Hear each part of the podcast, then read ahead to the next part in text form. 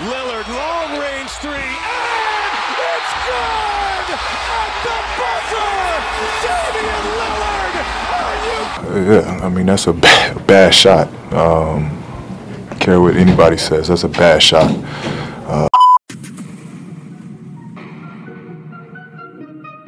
Welcome to Bad Shot, the worst podcast about NBA Top Shot.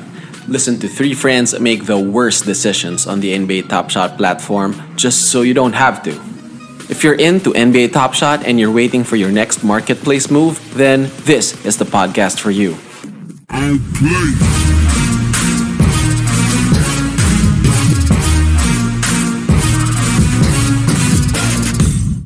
Welcome back to Bad Shot, the worst podcast about NBA Top Shot. Uh, we're now on episode 5, so thank you for everyone who's still there listening to our you know, fugly voices. Uh, Dijo here holding things down for you guys. Uh, as always, we have a resident expert, Mr. Top 0.5%, the man with the deepest value in the pod, Mr. Marvin Lim. What's up, Marv? Buenos dias, guys. Asan ka? Ah, nasa Spain ako ngayon, guys. Espanya, Manila pala, guys. Sorry. I have to clarify. Baha, baha. Uh, buti summer ngayon. Uh, hindi pa baha. Okay. And we have our resident MVP, the next person who's in line to have uh, a Moro Lorenzo statue sa campus. In the works na ata. UAAP icon, Mr. Bakon Austria. What's up, Bax?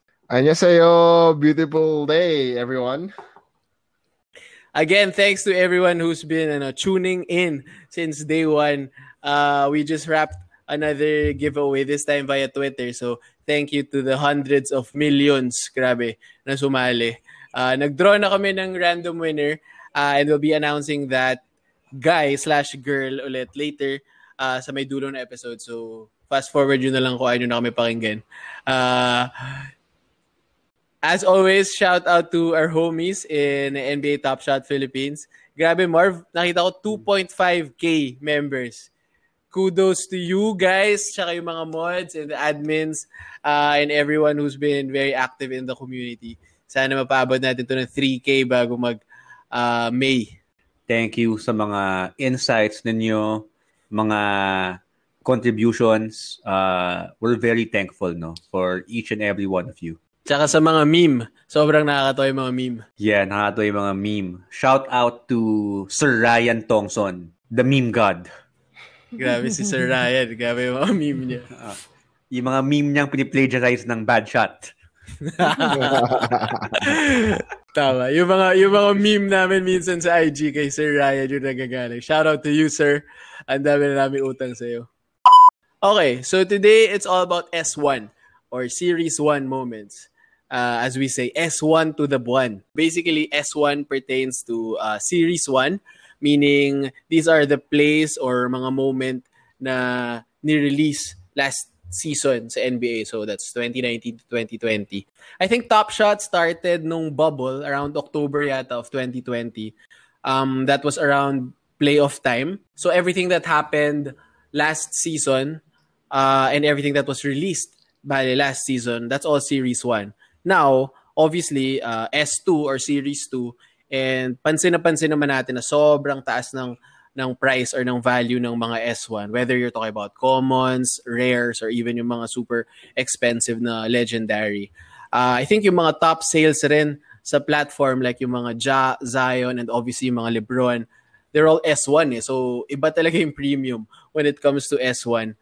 Um, but kayo guys, bakit nga ba ganito yung case? I mean, it's if if we want to try to break it down, why is there such a premium when it comes to these S1 moments? Why are we saying na talagang to the moon na talaga ito? Sa akin, important yung S1 kasi like any collectible, uh, the first uh, first batch always is ano, is usually ano, uh, down the road talagang kahit kahit gaano katagal na siya, siya yung babalik-balikan ng mga uh, collectors.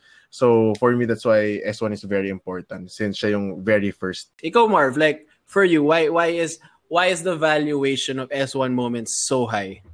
Aside nga sa sinabi ni Bacon na ito yung first appearance no ng most players. I think yung significance ng S1 is nangyari siya during the first year of COVID eh. Uh, I think maganda talaga yung bubble eh. Like yung bubble would be very historic tingin ko in the long run.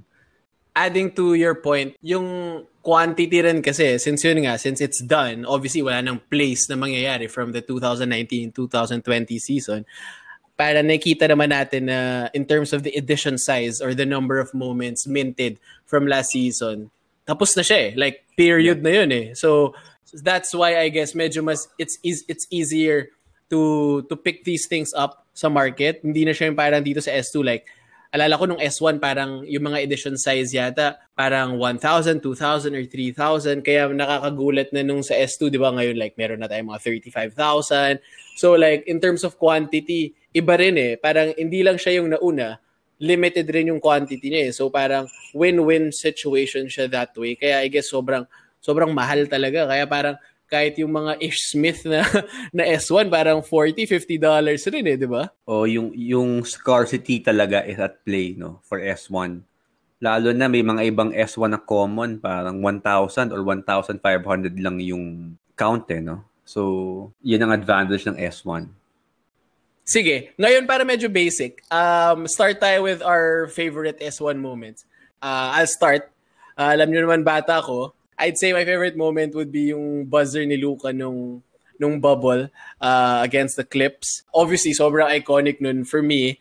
Uh, hindi lang ako nagising nun kasi parang 4 a.m. yata dito yung, yung game. But uh, alala ko when I picked up my phone that morning, grabe, delete na delete na ako agad kasi parang ang wild, like, step back, tapos against, like, si Kawhi pa yata unang po-make up sa kanya, tapos, like, nag-switch, and then, like, I think he had, like, Reggie Jackson, tapos, solid talaga yun. I think dalawa yung nasa marketplace nun now.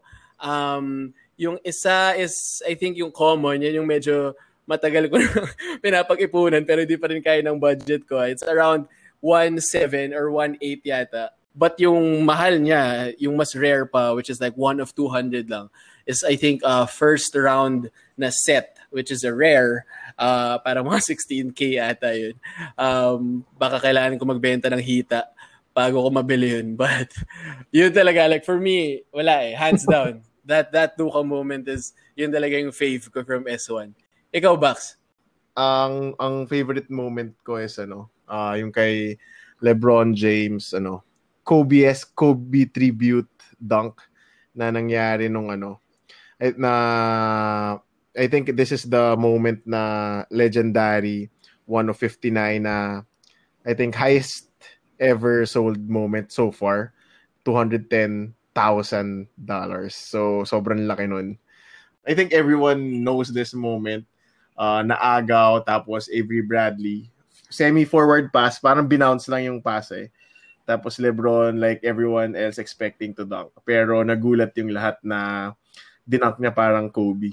And everyone's saying it's a tribute dahil I think Kobe passed away just two weeks before or like just more than a week before tapos LeBron dunked it like that. Tapos after nun daming uh, videos of side by side ano dunk ni Kobe tsaka ni LeBron. And I think it's very special for not just for me or for like for us pero like for the basketball community na may ganong klaseng dunk. I think 250k yung price niya sa marketplace. But, di ba, like, if you're either a Kobe fan, a LeBron fan, or a Laker fan, wala eh. Parang, if you have that money, kasi, ewan ko, parang, kung tanggalin siguro nila, Marv, tingin mo, kung tanggalin nila yung 250k na cap, magkano tingin mo mabibenta nito? Kunwari yung number 1 nito, kaya number 23 nito.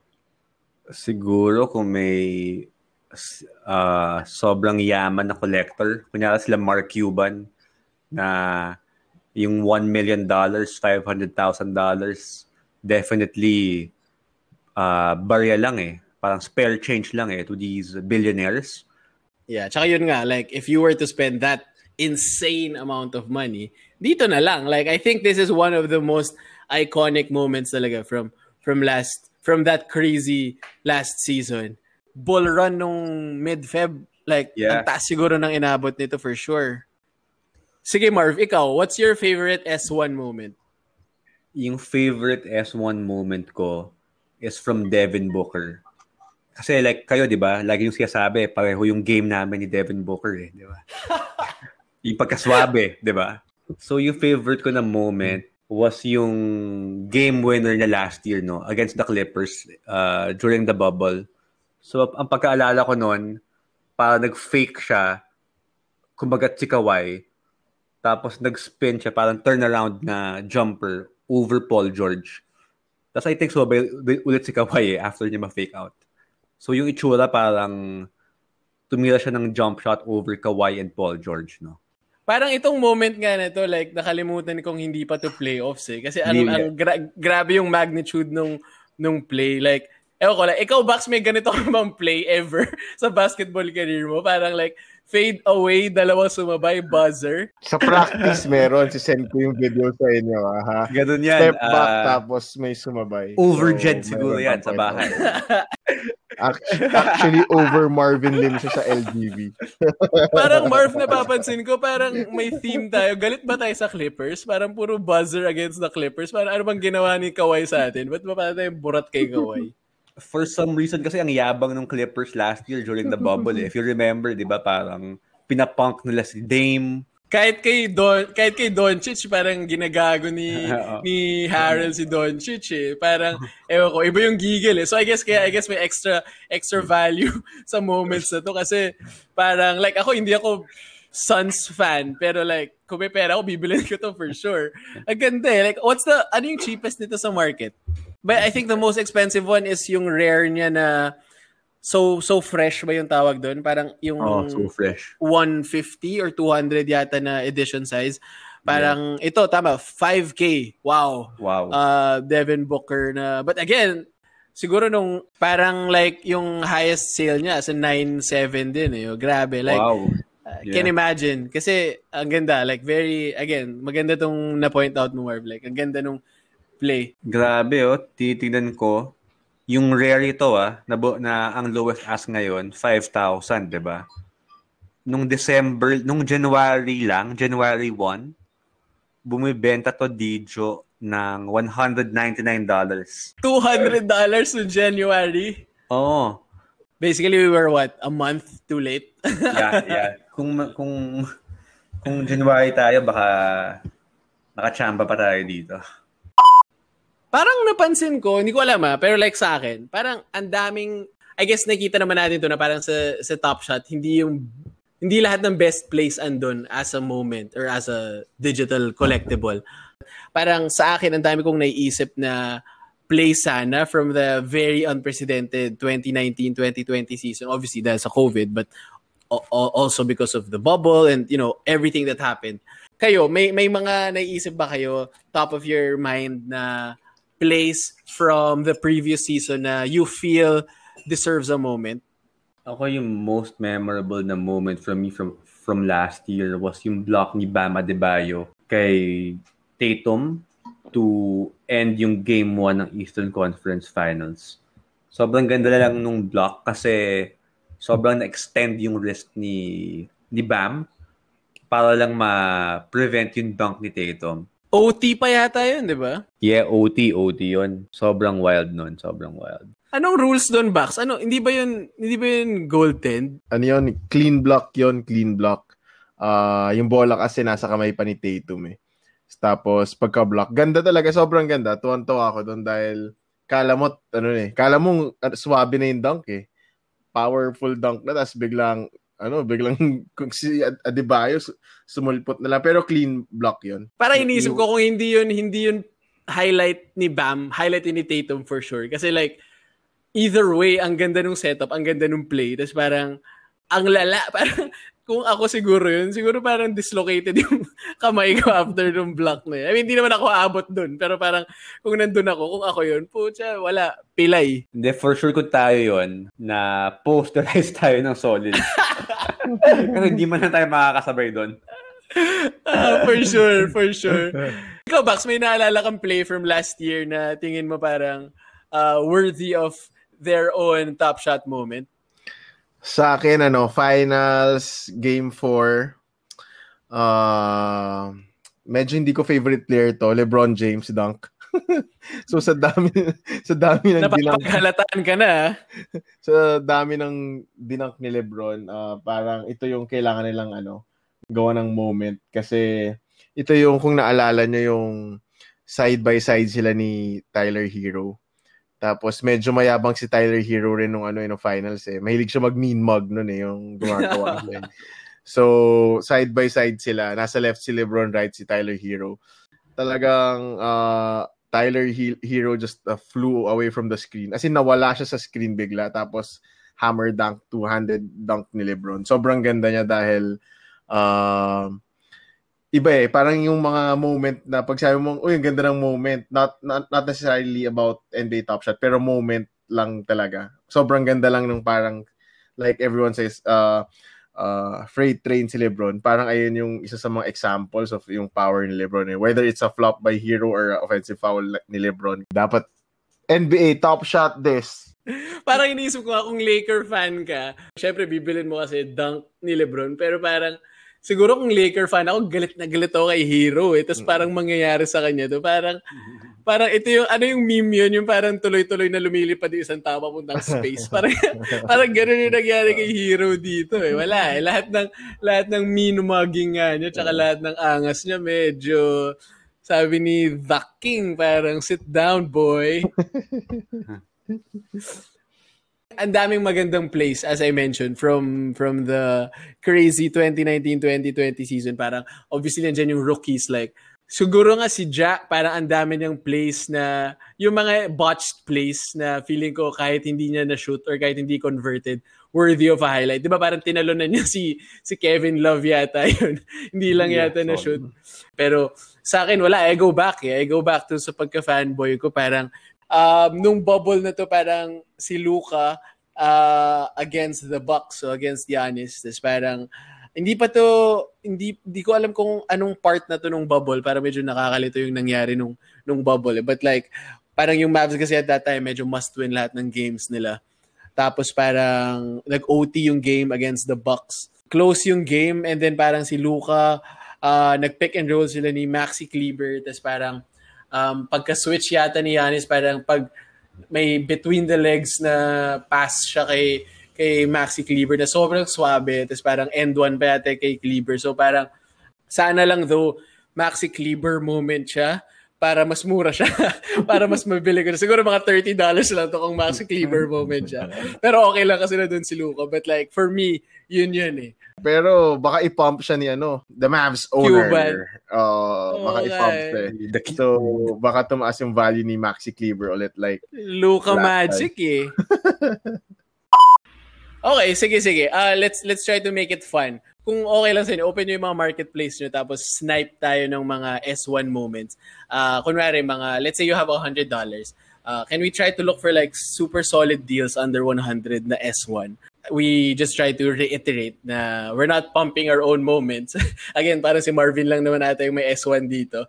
Uh, pero like, these are like moments na tingin natin okay based on like our our like fandom or our very very subjective na na taste. Uh, we're not asking you guys to buy this. So like wag niyo kami sisihin kung bilhin niyo to tapos mag mag-drop to to like $10. So bahala kayo dyan. But like kami, th- these are like our personal opinion. Like this is not financial advice as cliche as it sounds. So sige, I'll start para habang naghahanap kayo dyan. Sige, so yung una ko parang si Mr. Mitchell Robinson. Ewan ko, for some reason, sobrang high ako sa, feeling ko sobrang underrated niya as as one of the best like front court defenders sa league. Uh, lalo na, na ngayon, sobrang nagro-roll yung Knicks. Uh, kaya lang, injured yata siya. eh. So, medyo, feeling ko may buy low window nga kasi injured siya. But like, he's just 23. Um, so if you're if you're looking at the potential of a guy like Mitchell Robinson again, who's just like for under eighty dollars, the series one, not bad na to. Like for me, like good deal to. Okay, sige. So yung next ko mga ngapit bahay lang ako. Parang uh, I guess ito naman pagdating dito yung strategy is like titignan mo rin eh kung anong possible mangyari this year. So, siguro medyo midterm trade siya or like midterm move. Um, tignan natin si Mr. Joe Harris parang may Joe Harris S1 moment eh, na parang $87 ata.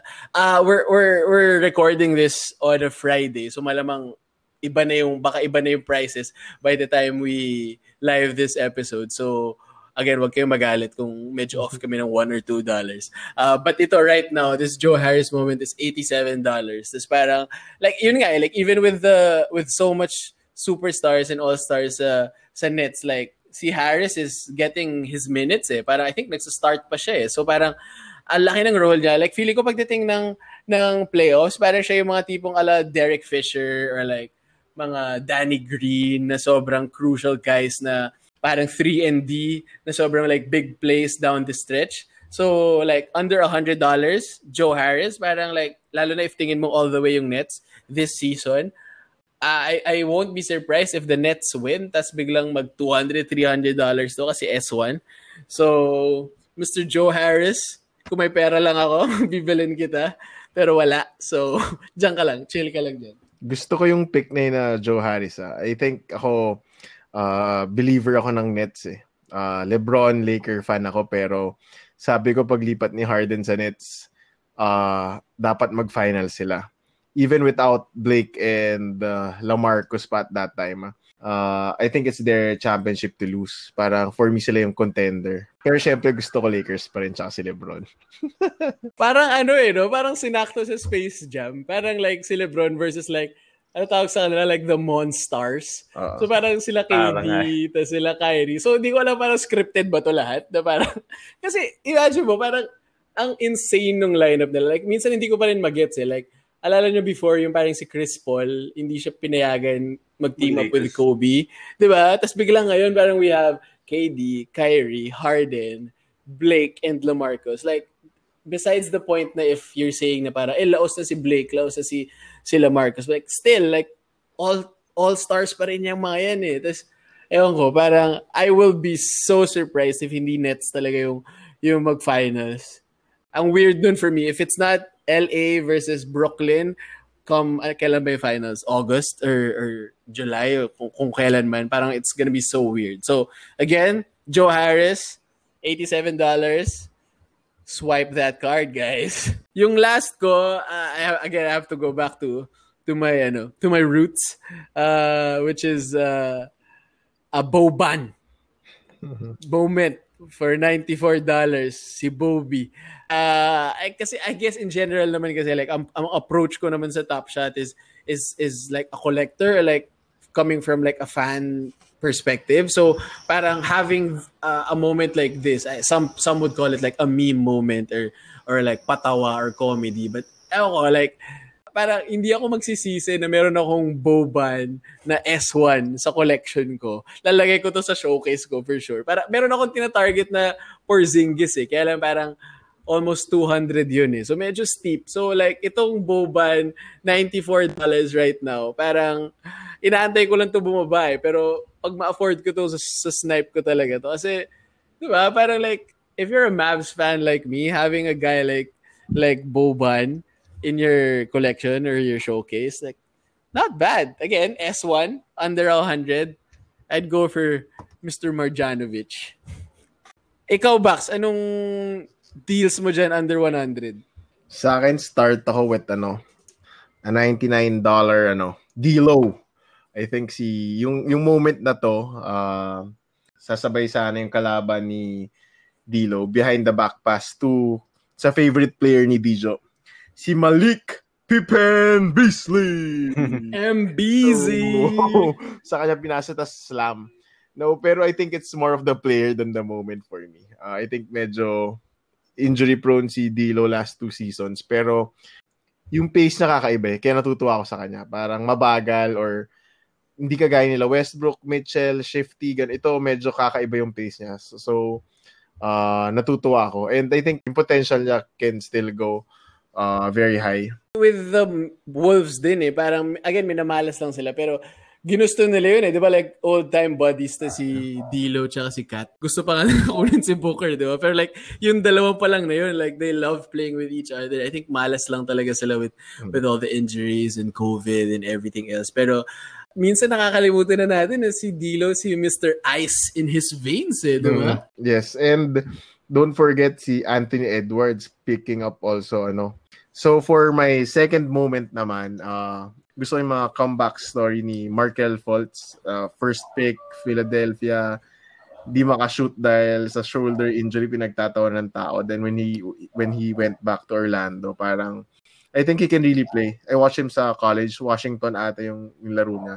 And uh, like D'Lo, ito talagang mababa yung value nito now dahil ano, dahil wala eh, injured tapos nakabalik, injured ulit. So I think mas yung potential rin nito. Kaya kaya nga siya number one pick, eh, may nakita yung Philadelphia before. Kaya lang, unfortunately, na-injure siya. Grabe no, number one pick nga pala siya. Yeah, number one pick. Tapos, Over Tatum. Over Tatum? Sino ba yung 2017 class? Over uh, Fox. Damn. Uh, sino fourth pick nun? Ah, di ba like Lonzo Ball nandito rin? Second pick si Lonzo Ball nun eh. Woo! Uh, over Donovan Mitchell. Gets ko yung sinasabi mo, Bax eh. Para medyo, medyo parang emotional din eh. no? Parang like, you want this guy to succeed. Yeah. So, ah, again, para S1 naman siya. So, any S1 investment is is not bad. Ito ba yung, ito ba yung, parang dalawa yun. Ito ba yung dunk or ito yung buzzer na sobrang layo? ito yung dunk. Si Lillard nagbabantay. Tapos pick and roll. Pag drive niya sa gitna. Ito yung game niya eh. Talagang hammer. Tapos sobrang ganda ng dunk. Parang tumigil lahat ng kalaban after. So, maganda yung moment. Pero more of ano ako dito. Dahil personal pick ko talaga to. Parang I'm rooting for guys like this to come back sa NBA. So, for my third uh, below 100 pick naman is ano, medyo same story. Uh, gusto ko si Caris LeVert. To be honest, hindi ganun kaganda. Parang medyo perimeter shot lang. Pero dahil series 1 siya, tapos um, ano lang talaga, more of ano ko lang siya. Natutuwa ako sa kanya dahil coming from an injury, tapos nung trade, nung trade siya to the Pacers, nalaman na meron siyang, tama ba, Dij? Kidney cancer or something? Tama ba? Parang ganun eh. Parang may Mm. nakitang like cancerous cell ata. So, sobrang gets ko. Medyo emotional. Parang you wanna root for these guys. Parang alala ko parang sinabi niya pa na parang that trade saved his life. Parang ganun. Kasi parang sa medical, ano lang yun eh. Dun sa mga default medical clearance pagka-trade. Parang dun lang nakita na may parang something sa kidney niya. So, again, for $83 S1, Brooklyn Nets na moment, I, I see you. I see you. Yeah. And ano, um, now he's balling in starters sa Indiana, scoring 20 plus a couple of games. So parang, and pinakita niya na kaya niya maglaro, nag 40 plus points siya sa bubble. Because Kyrie and KD wasn't there. Tapos yung Nets talagang, sino ba itong mga player? Parang Levert was one of them. Scored Solid. 40 points against Spurs ata yun. Yung ganda ng game yun. Pero yun. Kung ito yung tinitignan ko, Bax, 35 points din pala. Bubble din siya, Yeah. eh, no? 35 points rin pala siya dito. Grabe. Di ko nakalimutan ko na nag na nag-explode nga pala tong si si Mr. Caris nung ano. So, nung- bubble nung rin. Kaya ang, ang taas ng stock niya coming into this year eh. Sayang rin nga eh. Pero again, bata pa to. So, gets ko, gets ko. Ikaw, Marv, anong mga...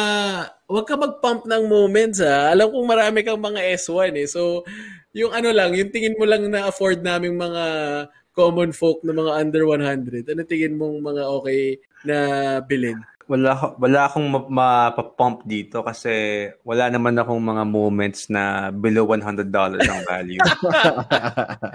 Pero, uh, kidding aside, no, siguro mag-invest ako sa mga young guys. Uh, yung first moment na nagustuhan ko is yung dunk ni Jarrett Culver over Ruben Lopez. Currently, no, it's selling for $99. Tapos may tatlong badges to. Tama, triple badge pa yan. Tapos kung naalala ninyo, ito yung tiyakdakan ni Culver si Ruben Lopez. Tapos napikon si Lopez, hinabol niya. Parang sinisindak na si Jared Culver. Parang nung time out na yata yun, di ba? Oo, time out, time out. Oo, Wala lang siya sa depth chart yata ngayon kasi Oo nga eh. Ang daming, daming, dumating pa si Madaming Anthony wings Edwards. eh, no? So, pero, ang taas ng, ng value niya, kahit sa fantasy, alala ko last year eh, pero parang medyo nawala nga siya eh. this year. But, yeah, parang medyo solid, medyo solid nga yung poster niya kay, Tsaka, hindi makatingin si Jared Culver after nung hinabol siya. eh. Parang tumakbo na sa diretso sa bench kaya nakakatawa. Natakot siya. Di ba? Dire-diretso lang takbo niya. ang laki daw ng buhok eh. Google Ping ka ni Sideshow Bob. yeah. Yung next na moment na nagustuhan ko is yung kay OG Anunobi. Parang random dunk lang to eh. Pero I guess high lang ako kay OG kasi 3 and D na wing siya. Pati gusto ko siya maglaro eh. Ma, like intense, pati magaling dumipensa. Ito ba yung, hindi ito yung buzzer niya, no? Yung, Hindi, hindi, hindi, hindi ito yun. pero yung buzzer niya, may, may moment yun, di ba? Baka sobrang mahal pala nun. Mahal, mahal ata eh. Random dunk lang. So ito purely dahil gusto ko lang si OG. Sobrang high lang ako sa player na to. Medyo maangas nga rin yung pangalan niya, no? OG. OG, the OG. yeah. Ito yung next naman uh, is yung three-pointer ni Lonnie Walker against the Rockets last year. Top shot debut rin ni Lonnie Walker to eh. Tapos medyo pumutok din siya nung game na to. 28 points siya. And isa pang, uh, I guess, something na unique sa moment na to, may typo. Instead na Lonnie Walker the fourth, yung ang nakapangalan sa kanya, Lonnie Walker lang. Oo nga, no? Pero dun sa moment, Yeah, yeah. Walker the fourth. Pero dun sa title, Yeah, Lonnie yeah. Walker. Yung sa title, no? Yeah. So yun, I guess medyo unique na may typo. Pati kung high ka sa development ng mga player ng Spurs, mukhang okay na pick up si Lonnie Walker. Medyo na-sad lang ako nung nagpagupit siya. Medyo naangasan ako dun sa buhok niya dati. Ang ganda nung dread. Parang dread no? Pero wala na eh. Wala na ngayon eh. Medyo clean cut na siya siguro nagalit si Pop. Ah, military to. Kailangan na 2 by 2 formal to, formal, formal. Okay, sige. So as always, uh, we're doing our bad shot advice for the week uh, after this S1 to the Buwan episode. So, Marv, anong free advice mo dyan sa, sa listeners natin? What's your bad shot advice for the week? Uh, so for this week, ang bad shot advice ko, uh, when you purchase moments, make sure na bumibili kayo ng moments ng mga players na fan talaga kayo or gusto nyo talaga. And hindi nyo lang binibili kasi nagsuspekulate kayo sa prices no, na baka pumutok. So, ang advice ko, bumili kayo ng mga players na gusto nyo and ideally, ito yung mga top shot debut nila. So most players S1 eh, yung top shot debut nila. Kasi sabi nga ni Bacon kanina no, baka in the future mag-appreciate yung mga first appearance no ng mga players na to. Tsaka lalo na ngayon, medyo bumabagsak yung mga presyo eh. So like, if may budget ka, hanapin mo na like kung jazz fan ka or Bulls fan ka, tingin-tingin ka na may mga S1 moments na medyo relatively affordable eh. So, might as well take advantage of all this downtrend that's happening eh. Kung, kung kaya, di ba? Why not? So kung may budget ka naman o ano, lalo na kung gusto mo yung moment eh, yung moment na ginawa ng player na yan, di ba? Perfect combination na of reasons, no? Why uh, why to buy that moment. Parang tama ba? Like, just to to sum it all up, it's it's try to find moments that you'll be happy with kahit sobrang tagal niya sa collection mo. Yeah. Gets. All right. Okay, sige. So now we're we're down to the much awaited uh, giveaway portion uh, we did via Twitter. Uh, we we had uh, 150 yata uh, entries. So thank you to everyone who followed and retweeted and also followed Mr. Naveen uh, for this Miami Heat uh, giveaway. We're giving away a Jimmy Butler base set S2 na LE, if I'm not mistaken, a moment. Uh, now that gifting's back, madali na namin ito ma- masasend dun sa, sa winner. Uh, so, back, sino ba yung ano natin? Sino yung lucky guy slash girl natin na makakakuha nitong Jimmy Butler moment? So, ang lucky winner natin today, and I hope you're a Jimmy Butler fan or at least a Miami Heat fan, is Zoe Trouble at Zoe and Rubio. Top shot name or top shot account is Zoe Nisem. So, to Zoe Trouble, Zoe and Rubio, Zoe Nisem. Ayun yung mga pangalan niya, yung Twitter handle, and yung top shot account name niya. So, sana sana nakikinig siya no kasi hindi na, Sana- hindi, na, sana. hindi natin siya may message eh, no hanggang next year. Antay natin i-claim niya to sa atin. or sana hindi niya finast forward hanggang dulo lang. Pero yeah, congrats to you, Mr. Mr. Trouble. So congratulations to you. You're getting this Christmas Day moment pa pala to, Jimmy Butler jump shot. Um, na common na LE moment ni Big Face Coffee CEO uh, Jimmy Butler. So we'll we'll figure this out now that gifting's back. We'll we'll send this to you. Uh, please do reach out if you're listening. We hope you are. Uh, if not, we'll we'll message you in the coming days uh, and set this one. All right, that's it. Uh, that's a wrap for episode 5 of Bad Shot. I hope may mga natutunan yung listeners natin sa S1 to the Buwan discussion natin. Big things coming to the pod in the coming weeks. Sana tuloy-tuloy lang kayong makinig. Medyo marami kaming plans tsaka medyo exciting yung mga mangyayari sa Bad Shot in the coming days. Kayo boys, uh, you guys good? Diyos. Cheers. Papalos. S1 to the S1 to the Buwan. Bye guys.